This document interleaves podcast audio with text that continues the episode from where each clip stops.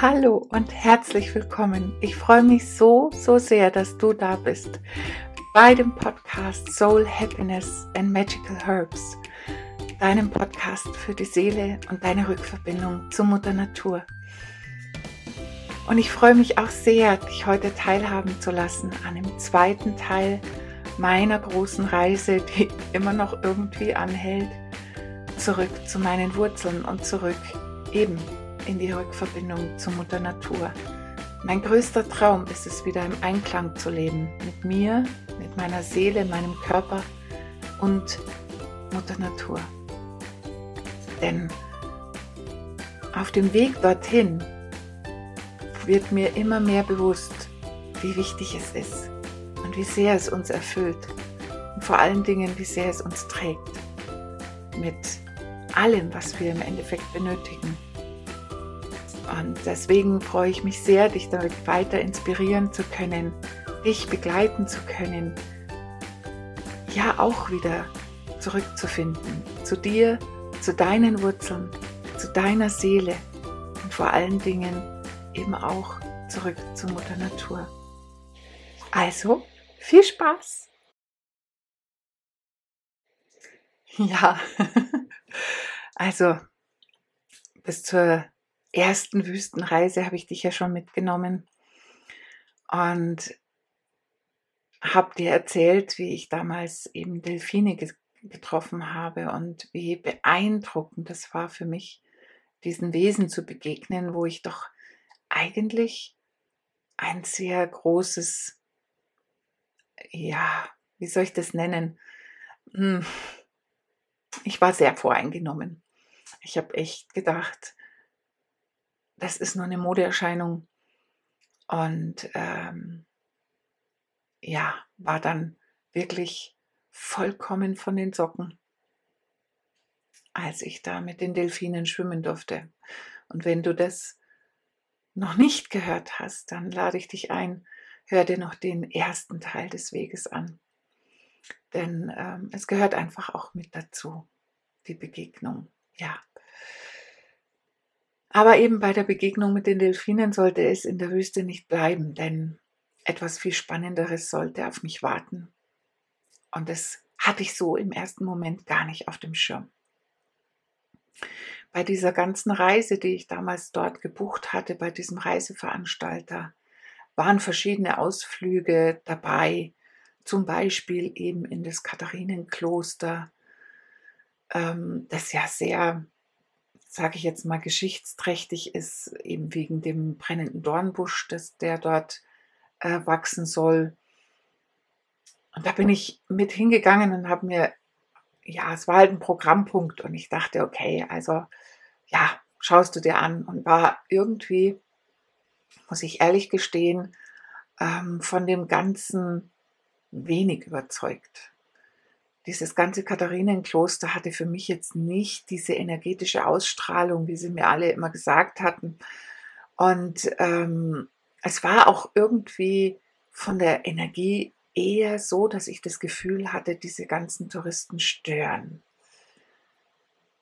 Das Katharinenkloster war sehr dunkel und düster. Du musst dir vorstellen, man ist da eben in einen so, ja, kathedralmäßigen Ort geführt worden, wo dann diese ganzen ähm, Ikonen aufgehangen waren und du musstest dir aber eine Taschenlampe mitnehmen, damit du sie anleuchten kannst, dass du sie so überhaupt sehen kannst. Also nur, dass du äh, mal ein Gefühl dafür bekommst, wie dunkel es dort war. Und überall standen Mönche herum, die beaufsichtigt haben und die waren von, vom Energiefeld eher so quasi schleicht's euch. Also auf bayerisch gesagt würde ich sagen, schleicht's euch.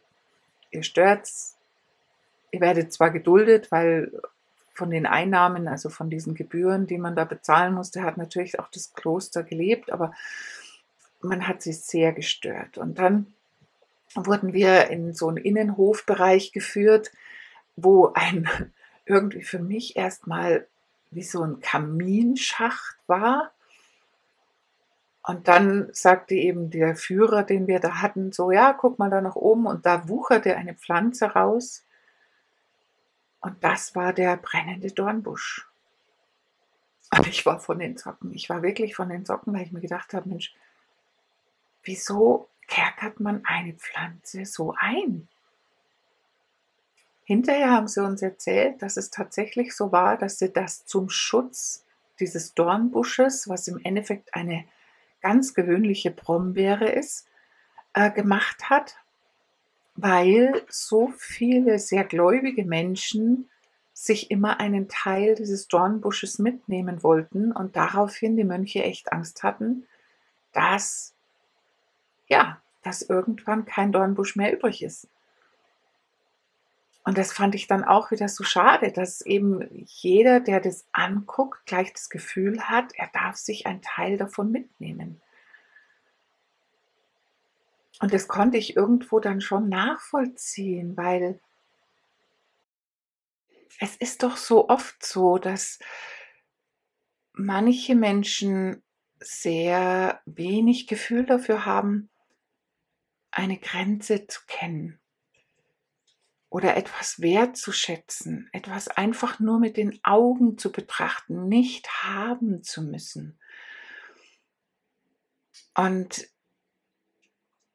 trotzdem tat mir aber dieses Wesen dieses Busches so leid, dass er im Endeffekt immer weiter nach oben wachsen muss, damit er überhaupt Sonne bekommt und damit er überhaupt Luft bekommt. Also das ist ein für mich sehr eingesperrtes Wesen gewesen, das verzweifelt versucht, irgendwo nach draußen zu kommen, damit es atmen kann. Und das, glaube ich, ist schon wieder eben auch so bezeichnend für uns Menschen.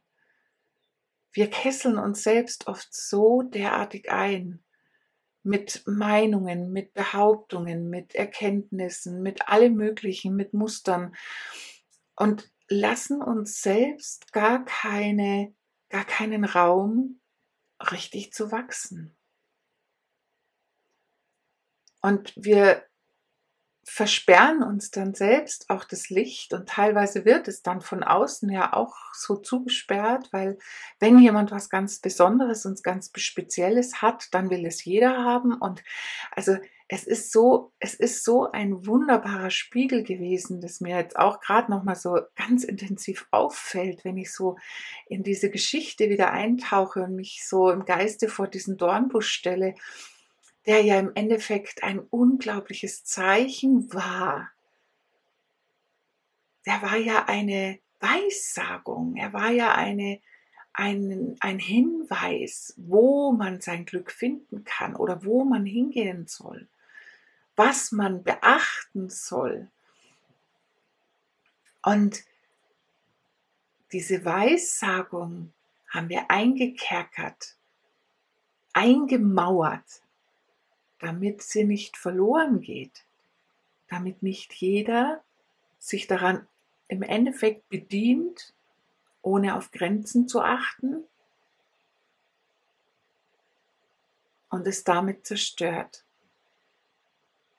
Und wenn ich jetzt mal so überlege, wie unsere Natur eben das teilweise auch zeigt von ihren Ressourcen, die im Endeffekt ja, ja, wie soll man das jetzt nennen, grenzenlos geschöpft werden, weil man denkt, es ist unerschöpfbar, aber das ist es nicht.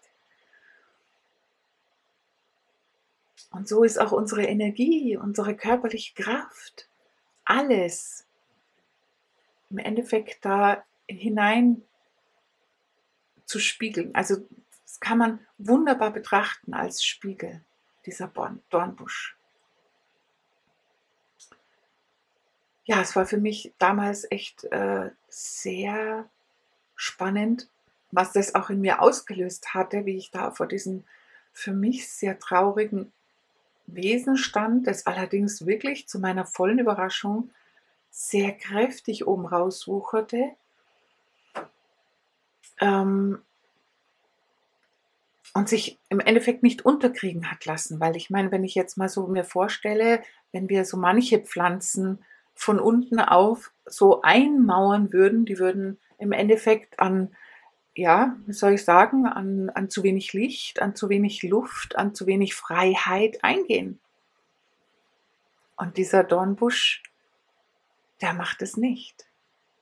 Daran sieht man auch, wenn man einen Grund hat zu wachsen, dann wächst man weiter. Und offensichtlich hat dieses Wesen des Dornbusches einen guten Grund, weiter zu wachsen.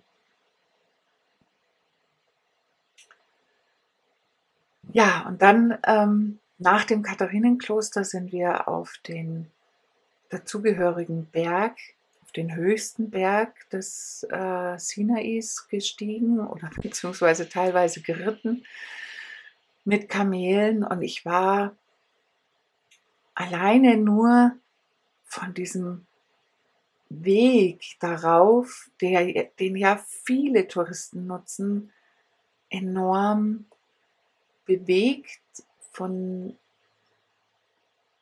ja, von der, wie soll ich das jetzt nennen, von dem, was bei jedem Schritt da in mir passiert ist. Ich versuche dir mal ein Bild zu machen. Eine Wüste ist ja für unsere Begriffe unglaublich karg. Da siehst du nur im Endeffekt Staub und Sand und Stein und ähm, es ist heiß und es ist ein, eine leblose oder lebenswidrige Gegend. Und bei jedem Schritt, den ich gemacht hatte, habe ich mehr gesehen. Dadurch, dass alles so im Endeffekt so wenig Reize hatte, habe ich das Gefühl gehabt, irgendwas in mir geht auf. Ich konnte es aber noch nicht so ganz greifen. Und ich war auch natürlich viel abgelenkt, weil ja sehr viele Touristen dort waren und man musste echt teilweise Acht geben, auf welch, wo man hintritt, weil da ging es auch teilweise ganz schön steil runter und loses Geröll war auch noch viel da. Aber nichtsdestotrotz war das schon für mich sehr beeindruckend. Ich wusste auf diesem Weg da ganz nach oben, wo man echt einen Wahnsinnsblick hatte, wobei das für mich jetzt nichts Neues war, weil ich ja eben auch in den Bergen aufgewachsen bin und da oft auf den Berggipfeln auch war und dann eben diese, dieses ja, dieses Grenzenlossein, dieses da oben stehen und einfach über alles so quasi drüber gucken zu können, das macht ja auch enorm viel. Das, wenn du selbst schon auf einem Berg warst, auf einem Berggipfel gestanden bist, glaube ich, kannst du dieses Gefühl nachfühlen, wie, wie es ist, wenn man da so ganz oben steht und ja, ganz weit blicken kann und verschiedene Erhebungen ausmachen kann, verschiedene Seen vielleicht sehen kann, verschiedene Strukturen erkennen kann, Farbenspiele erkennen kann. Es ist einfach unglaublich schön. Und ich hatte auch immer das Gefühl, wenn ich da so ganz oben stand, dass auch etwas in mir so frei geworden bin, äh, ist. Also ich habe ganz genau gemerkt, bei mir zumindest war das so, ich brauche immer wieder so diesen Blick in die Freiheit. Ich brauche dieses Gefühl des Ausdehnen können. Vielleicht ist auch deswegen der Dornbusch für mich so unglaublich tragisch gewesen, weil, weil für mich konnte der nicht frei sein. Andersrum kenne ich aber eben auch von meinen ganzen Behandlungen und alles, was ich, wo ich Menschen begleiten, begleiten durfte, dass manche eben froh sind, gehalten zu werden und eben diesen diese Geborgenheit zu haben. Also da kann jeder finden, was er braucht, auch. Und ich brauche, wie gesagt, die Freiheit und dieses über alles, ja, so drüber gucken zu können, aus einer ganz anderen Perspektive. Das war schon auch immer wieder meins. Und ähm, ja, und ich wusste, Ähm, nein, ich muss noch, ich muss noch was dazu ergänzen. Entschuldige, wenn ich da jetzt ein bisschen hin und her springe.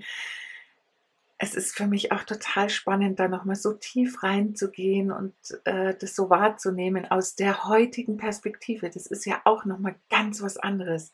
Vor allen Dingen, weil ich damals wirklich noch vieles, viele Schritte getan habe, die ich heute ganz anders betrachte wie damals und mir überhaupt nicht bewusst waren, was ich da jetzt im Endeffekt entdeckt hatte für mich. Und ich kann dir nur eines raten. Und das ist eben jetzt auch gerade so in mir so tief aufgetaucht, was ich dir unbedingt mitgeben möchte. Es lohnt sich manchmal, die Perspektive zu wechseln. Und das ist eben etwas, was ich oft in der Natur gefunden habe. Die Möglichkeit, die Perspektive zu ändern. Und egal, ob du jetzt mal ganz nah ranzoomst, durch eine Kamera zum Beispiel, oder eben alles aus der Vogelperspektive anguckst und eben von oben anguckst, verändern sich die Dinge teilweise so enorm, dass es manchmal leichter ist, daraus eine neue Erkenntnis zu haben oder einen neuen Weg zu sehen. Deswegen lohnt es sich oft, gerade wenn man irgendwo an einem Punkt steht, und wenn das jetzt gerade für dich der Fall sein soll in dieser ganz herausfordernden Zeit, dann lade ich dich ein, das mal auszuprobieren. Wenn man irgendwo Entscheidungen treffen muss, wenn man auch vor Herausforderungen steht, wenn man vor einem riesen Schmerz steht oder vor einer riesen Wut oder vor irgendwelchen Emotionen, wo man gerade selber nicht weiß, wie man sie nehmen soll, wie man damit zurechtgehen kommen soll, wie man damit umgehen soll, auch vielleicht mit Angehörigen, mit Freunden, mit Partnern, dann lohnt es sich wirklich, das Ganze aus einer anderen Perspektive zu betrachten. Entweder eben, indem man das Ganze Schauspiel mal komplett emotionslos aus der Luft betrachtet, von oben betrachtet, wie ein Brettspiel. Und das ist zum Beispiel auch etwas, eine Strategie, eine, ein Tool, das ich gelernt habe in der schamanischen Ausbildung, das ich dir sehr gerne mitgeben möchte, weil manchmal ist eben ein Adler oder ein Falke der von oben guckt, der aber auch reinzoomen kann, der einen so klaren Blick hat, dass er sich das Ganze näher holen kann, wenn er es braucht oder im Ganzen sieht, wenn er es nicht, also wenn er den Überblick braucht. Und das eben aus einer anderen Gefühlsebene. Weil sind wir doch mal ganz ehrlich, wenn wir gerade mitten im Gefühlschaos stehen, dann ist es unglaublich schwer, einen klaren Kopf zu behalten und vor allen Dingen Entscheidungen zu treffen. Manchmal ist es sogar so, dass wir dann in diesen ganzen Emotionen uns eher verlieren und dann eher dazu neigen, entweder zu fliehen oder draufzuhauen. Und deswegen ist es manchmal da wirklich sehr, sehr gut, wenn wir einen Perspektivwechsel vornehmen. Und die Natur gibt dir da ganz viele Möglichkeiten. Eben, geh auf einen Berg und überleg oder fühle in dich hinein, bei jedem Schritt, den du gehst, Richtung Gipfel, wie, wie du jetzt weitergehen kannst im übertragenen Sinn. Also welche Schritte du jetzt gehen kannst, damit du das Gefühl hast, du kommst wieder mehr bei dir an.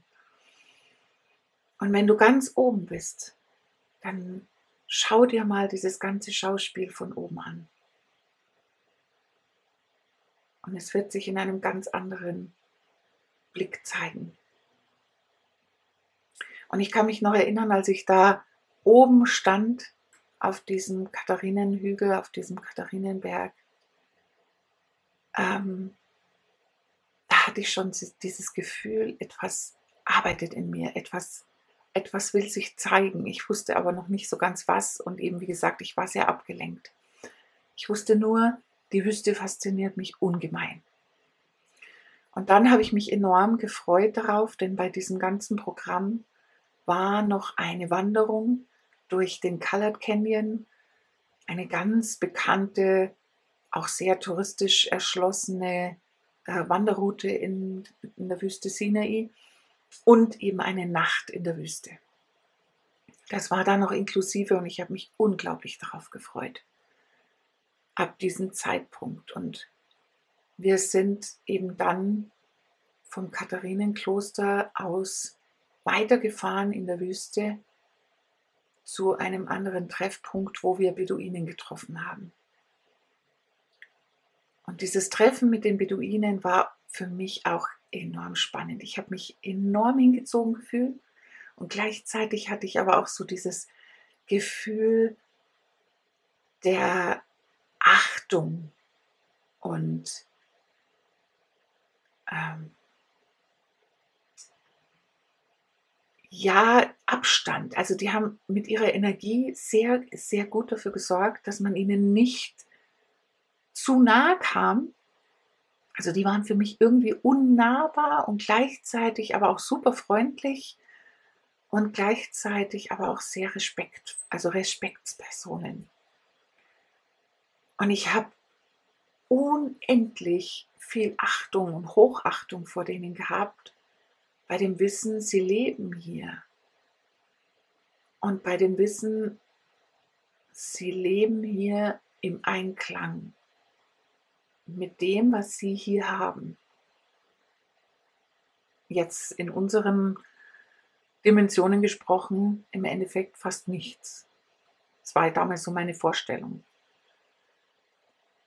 Und ähm, Sie haben uns da dann zu dem Eingang von dem Colored Canyon geführt oder gefahren. Ich sag dir ganz ehrlich, auf dies, an diese Fahrt denke ich nur mit Schrecken und Grausen, weil wir wurden da eben mit so komischen Jeeps hingefahren.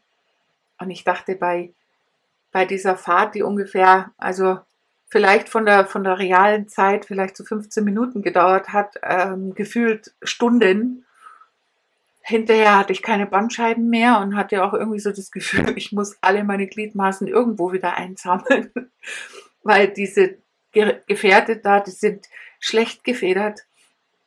Die Straße ist natürlich gar nicht da, also das, das geht, geht durch die Wüste durch und über jeden Stein und die, die Wüste Sinai ist ja auch eine Stein-Sandwüste, also das ist keine reine Sandwüste. Und du flogst da in diesem Jeep rum. Wir waren nicht angeschnallt. Ich habe irgendwann, also wir alle, die wir da drinnen saßen, ich glaube, wir waren zu viert, wir haben uns irgendwo versucht festzukrallen und haben alles festgehalten, was wir so bei uns hatten an Wasserflaschen und an allem möglichen. Also wir waren wirklich, wir waren fix und fertig, wie wir da dort waren an dem Platz.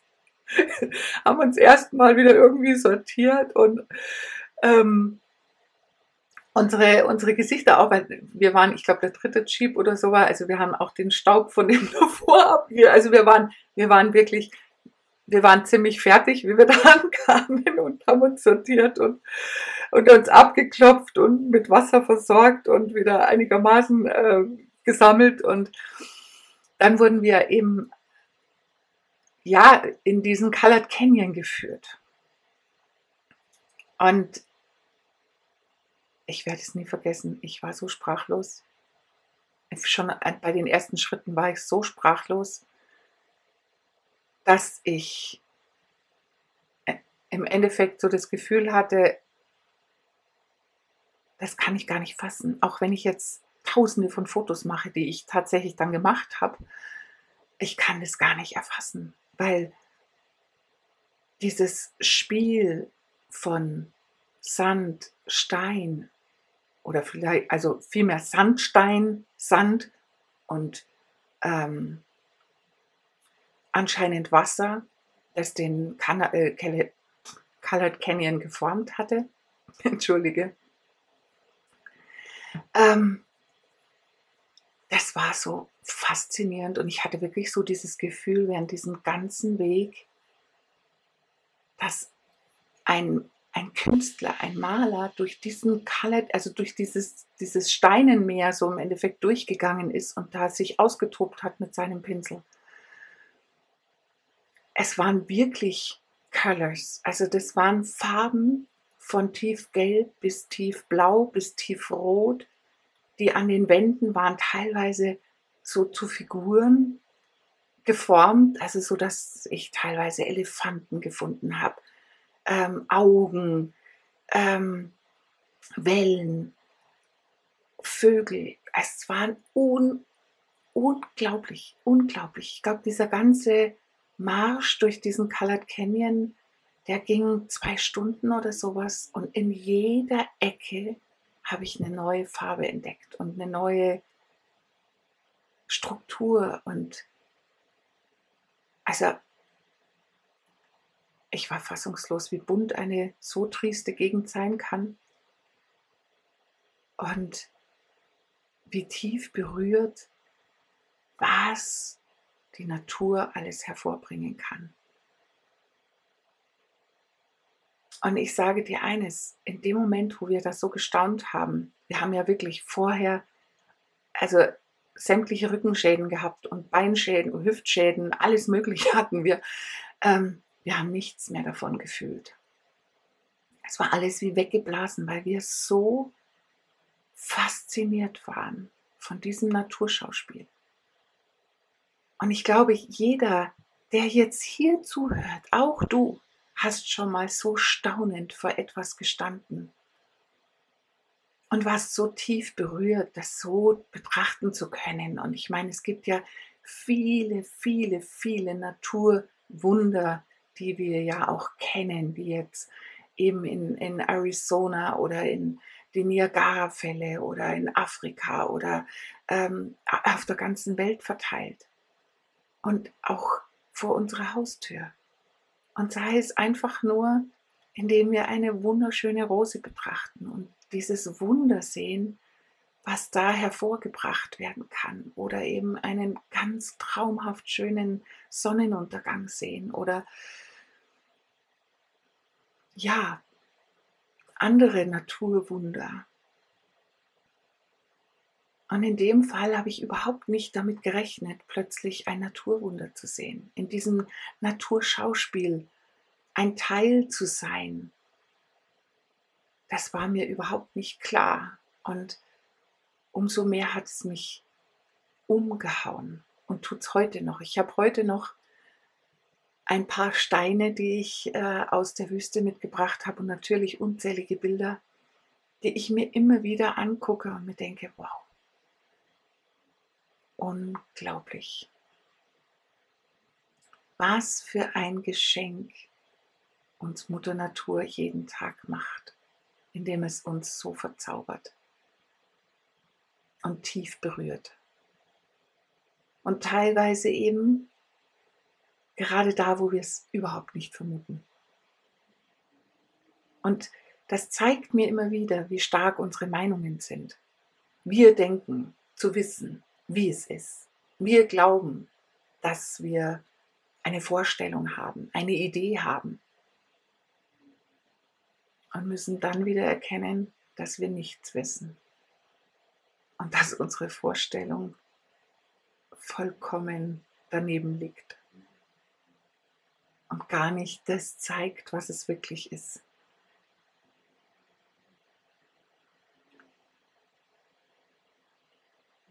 Ja, und es war für mich auch total spannend, weil je mehr Begeisterung die Beduinen bei uns gesehen haben, umso mehr sind sie aufgeblüht und haben uns dann immer mehr gezeigt. Und ich hatte so dieses Gefühl, sie waren so stolz auf ihr Zuhause, die Schönheit zeigen zu können, die eben oft nicht gesehen wird. Und ich konnte mir total vorstellen, und das haben sie auch dann später gesagt, dass sie eben ganz viele Touristen da ja durchführen, weil das ja auch in Reiseführern drinnen steht und in vielen Reiseveranstaltern ein Programmpunkt ist. Und viele gehen da durch und sehen im Endeffekt nichts, weil es ein Programmpunkt ist, den sie abarbeiten. Und das sehe ich auch ganz oft.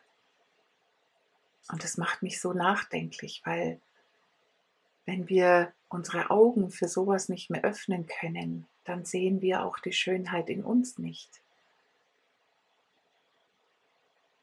Denn das, was du siehst, ist ja auch ein Stück weit von dir. Und das ist auch immer wieder was, was mich sehr, sehr berührt. Und diese Beduinen, die waren vollkommen voller Freude und haben dann so Sprühflaschen aus, äh, aus ihren Taschen rausgeholt und haben dann auch immer wieder so manche markanten Stellen, die man jetzt nicht so ganz offensichtlich gesehen hat, nass gesprüht, weil dann eben die, diese Form so rauskam und da diese Farben, das Farbenspiel so rauskam und es war, da war ein Hase dabei, den werde ich auch nie vergessen, der war ganz zart und als dann Wasser drauf kam, so kraftvoll. Und das ist auch wieder so ein Punkt, wo ich merke, eben wenn, was es tut, wenn man dann dem noch eine kleine Beigabe gibt, wie es sich dann zeigen kann und offenbaren kann. Und ich kann mir vorstellen, dass es bei dir ist genauso wie bei mir. So manches haben wir in uns noch nie gesehen.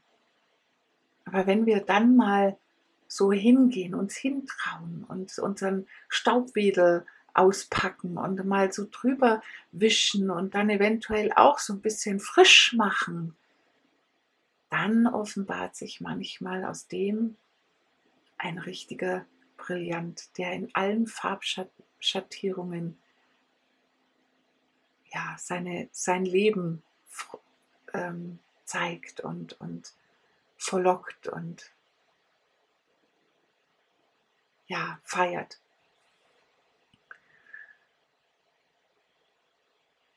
Und ähm, ja, also dieser, dieser Weg da durch diese, durch diese Landschaft, die hat in mir unglaublich viel bewegt. Vielleicht kannst du das auch gerade so fühlen, wie ich da so von, davon erzähle. Und ähm, Wobei das nicht mein letzter Weg war in der Wüste, aber es war der erste und er war ganz besonders für mich, denn er hat auch etwas in mir geöffnet, das ich so nicht gedacht hätte, denn ich hatte ähm, auch so ein bisschen Bedenken, wie so ganz viele, so Mensch, du gehst in die Wüste und oh mein Gott, und da sind ja Spinnen und, und Skorpione und Schlangen und ganz viele Wesen und Hilfe und keine Toilette und kein, kein Badezimmer und keine Dusche und oh.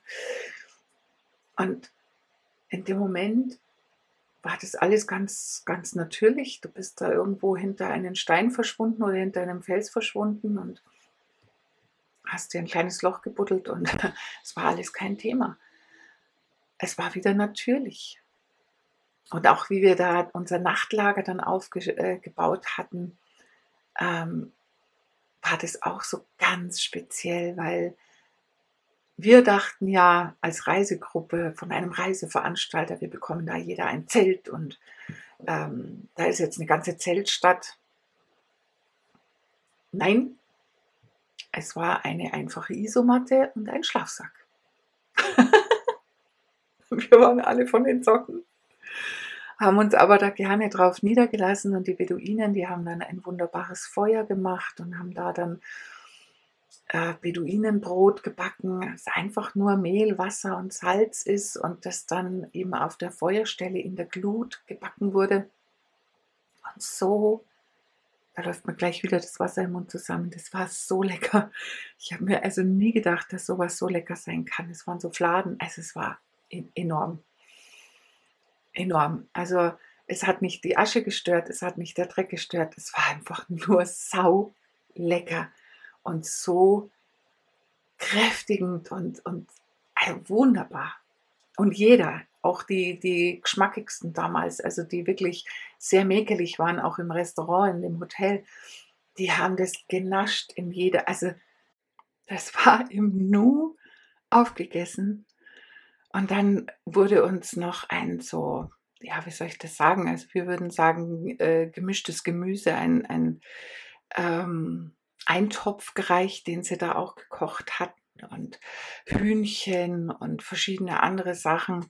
Ähm, das nicht alltäglich war. Also da hat man dann schon auch gemerkt und jetzt im Nachhinein weiß ich auch, das war damals eben auch so vom Hotel gemacht, aber Die Beduinen haben da einen hervorragenden Eintopf aus Bohnen und Kartoffeln und alles Mögliche gemacht. Es war wunderbar. Es war so, aber eben so ohne viel Shishi, sondern eben wirklich so natürlich und ganz, ganz, ganz toll. Und dann sind wir alle so zusammengesessen und haben uns ausgetauscht, was wir so alles ge gesehen und erlebt haben und wie uns der Weg denn so vorkam und ja, manche haben Lieder gesungen. Also es war doch damals eine ganz gro große Gruppe von über 20 Leuten. Also das war schon, ähm, ja, dann viel los, sage ich jetzt mal so. Und dann hat sich jeder so auf seine Isomatte gelegt und hat sich da in den Schlafsack gekuschelt und man hat noch so ein bisschen das Feuer und die Stimmen im Hintergrund gehört und dann habe ich mal so ganz bewusst meine Augen nach oben gerichtet. Und da bin ich wieder fast vom Glauben abgefallen. Ich kann dir sagen, ich habe noch nie ein solches Himmelszelt erlebt. Ich hatte das Gefühl, ich muss nur meine Hand ausstrecken und habe einen Stern in der Hand.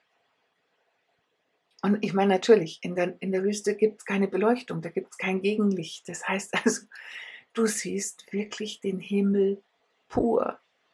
Und das war so unfassbar. Wir waren, ich habe dann meine Nachbarn angestoßen, habe gesagt, hey, guck, guck, guck. Und die waren auch sofort total sprachlos und haben gesagt, ja, Wahnsinn. Und dann flogen natürlich ein paar Sternschnuppen auch durch die Gegend und wir waren wir waren so fasziniert, ich weiß gar nicht, wie lange wir da lagen einfach unter diesem Sternenzelt im, im wahrsten Sinne und haben Raum und Zeit vergessen und haben nur gestaunt. Und manchmal ist es eben so, aus dieser Einfachheit heraus können wir das Beste wahrnehmen und ich meine, dass ein Sternenhimmel immer schon unglaublich spannend ist und war und, und für mich auch nach wie vor ist, aber in dieser, in dieser Intensität hat er mich einfach nur umgehauen. Und ich kann gar nicht sagen, wie lange ich da mit offenen Augen und Mund im Endeffekt da lag und gestaunt habe und irgendwann bin ich dann tatsächlich eingeschlafen im, unter dem Himmelszelt und ja, war, war getragen irgendwie. Ich habe mich da sehr wohl gefühlt, auch beschützt gefühlt unter diesem Himmelszelt. Ich hatte eben das Gefühl, dass irgendjemand auf uns aufpasst. Und in der Wüste ist es tatsächlich so, wenn du dann so ein bisschen die Dämmerung fühlst und das fühlst du wirklich, dann wachst du auch auf. Also da konnte ich so tatsächlich ganz klar fühlen, wie dein Körper tatsächlich tickt, wenn er jetzt nicht beeinflusst wird und wie, wie schnell er sich auch wieder in diesen natürlichen Rhythmus einfügen kann. Denn also normalerweise bin ich eben wirklich kein Frühaufsteher, aber da habe ich mich geregt beim ersten Dämmerung, bei der ersten Dämmerung und habe dann in der Wüste einen Sonnenaufgang erlebt. Das war auch. Also ich habe schon öfter von der Wüste gelesen und ich habe auch öfter gelesen, dass man verändert aus der Wüste wieder rauskommt. Also man geht nie so rein und kommt so wieder zurück, sondern man kommt immer anders aus der Wüste wieder raus. Und ich hatte da schon mal eine Idee. Wobei das eben noch nicht alles war. Aber es hat mich tief beeindruckt. Und ich bin am Morgen sofort zu einem dieser Beduinen hingegangen und habe gesagt, so, ich habe einen ganz tiefen Wunsch und ich habe selten tatsächlich ich muss dazu sagen, also jetzt bevor ich ausspreche, was ich dem gesagt habe, aber ich habe selten Menschen einfach so angesprochen. Ich bin eher so ein stiller Beobachter. Ich bin eher eine, die sich erstmal im Hintergrund aufhält und schaut. Und dann langsam warm wird und langsam nach vorne geht. Oder beziehungsweise so war ich auch immer. Also mittlerweile ist es schon etwas verändert. Ich bin da sehr über mich herausgewachsen, aber trotz alledem damals war ich noch sehr zurückhaltend und also gerade diese für mich sehr respekteinflößenden Beduinen, die hätte ich so nicht angesprochen. Aber ich hatte da in dem Moment einen so tiefen, tiefen, tiefen Antrieb und einen so unglaublichen Ruf, dass ich über alles drüber gegangen bin, zu diesen Beduinen hingegangen bin und gesagt habe, ich will mehr. Wann, wo, wie kann ich mehr?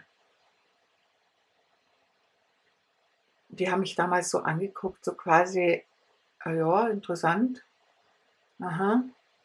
Und dann kam der, der Scheich, also der Clan-Oberhaupt, auf mich zu und sagte, okay, du willst mehr. Und da sage ich, ja, was muss ich dafür tun? Ich will mehr. Es ist mir egal, ich will mehr. Und dann hat er mich angeguckt und hat gesagt, ja, ist in Ordnung aber er nimmt keine Frau alleine mit. Das ist zu gefährlich, das kann er nicht verantworten. Wenn ich mindestens noch eine Frau finde, dann nimmt er mich mit. Und dann bekomme ich mehr. Und es war total spannend, dieses Gespräch haben zwei andere Frauen mitbekommen die ich überhaupt nicht auf dem, also die waren nicht so mit mir in dieser Gruppe, dass ich da sehr viel Austausch mit denen hatte. Ich habe sie halt äh, vorher schon ein paar Mal gesprochen, aber nicht wirklich intensiv. Die kamen sofort und haben gesagt, okay, wir gehen mit.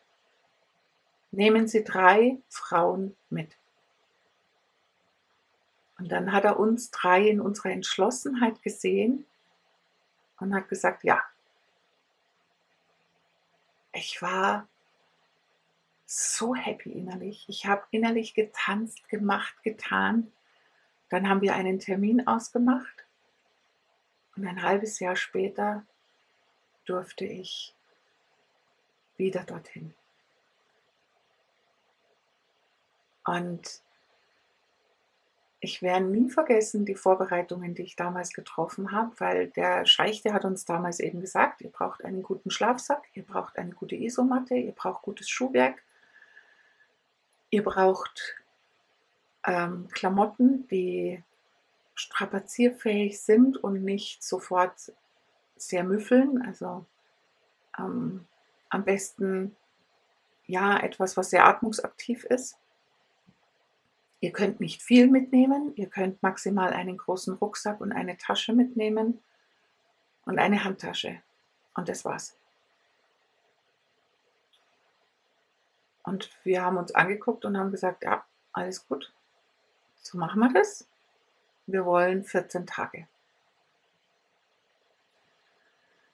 Ja, und dann habe ich mich vorbereitet. Meine Mutter hat die ganze Zeit gesagt, wie verrückt ich bin und äh, dass ich das doch nicht machen kann. Ich kann doch nicht mit zwei wildfremden Frauen und dann noch mit wildfremden Männern und dann noch mitten in der Wüste und nicht erreichbar per Telefon. Und dann habe ich ja mit ihr zusammen dann schon eine Gemeinschaftspraxis gehabt und ich kann doch nicht die Gemeinschaftspraxis so lange alleine lassen. Ähm, es war mir alles bewusst. Ich habe das alles gehört und ich habe zu meiner Mama dann gesagt, ich muss das tun. Und vielleicht kannst du diese Energie jetzt gerade fühlen, die ich damals hatte. Ich war so überzeugt und ich war so sicher, ich muss da wieder hin. Und genau so fühlt es sich an, wenn du deiner Vision folgst. Genau so bist du dir sicher, wenn du dir sicher bist.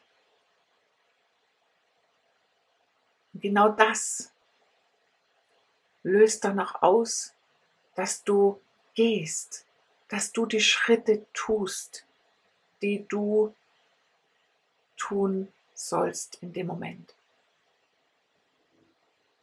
Und ja, ich habe dann mich in die Vorbereitungen gestürzt und habe ähm, mir eine Isomatte gekauft und einen Wahnsinnsschlafsack, der eben auch äh, Kälte gut aushält, weil die Beduinen haben uns damals eben auch gesagt, in der Wüste kann es gerade vor allen Dingen im Januar sehr, sehr kalt werden in der Nacht. Also du musst schon damit rechnen, dass es Frost hat in der Nacht. Also habe ich mich darauf vorbereitet und habe einen, einen Wahnsinns äh, also äh, Medizinkasten, äh, nicht Medizinkasten, aber äh, medizinische Versorgung mehr äh, besorgt und alles mögliche. Also ich habe mich wirklich ausgerüstet mit allem, wobei mir am aller, allerwichtigsten waren tatsächlich meine Kamera und ähm, mein Mut. Denn äh, du kannst dir vorstellen, ich als eigentlich eher zurückhaltende Persönlichkeit war da schon gefordert, weil ich also mir natürlich auch Szenarien ausgemalt habe, die also die man gar nicht also das, das waren Krimis, die ich mir da ausgemalt habe. Erstens von eben ähm, Kidnapping bis äh, ja Schlangenbisse, Skorpionenstiche, ähm, alles. Ich habe mir alles ausgemalt, alles. Und dann bin ich wieder aufgewacht und habe weitergemacht und habe mir gedacht, okay, so schlimm kann es gar nicht sein. Du hast ja Fachpersonal so quasi dabei, du hast ja deine Beduinen dabei. Ja. Und dann haben wir uns, wir drei Frauen, uns am Flughafen getroffen und sind gemeinsam in die Wüste geflogen. Zwei Wochen. Und es sollte die Wanderung meines Lebens sein, das ich damals noch nicht wusste. Aber gerade in dieser Wanderung habe ich im Endeffekt viele Schlüssel gefunden, die mich heute zu dem getragen haben, was heute im Endeffekt, was ich bin, was mich ausmacht. Und deswegen ist das für mich eine Reise meiner Seele geworden. Und ähm,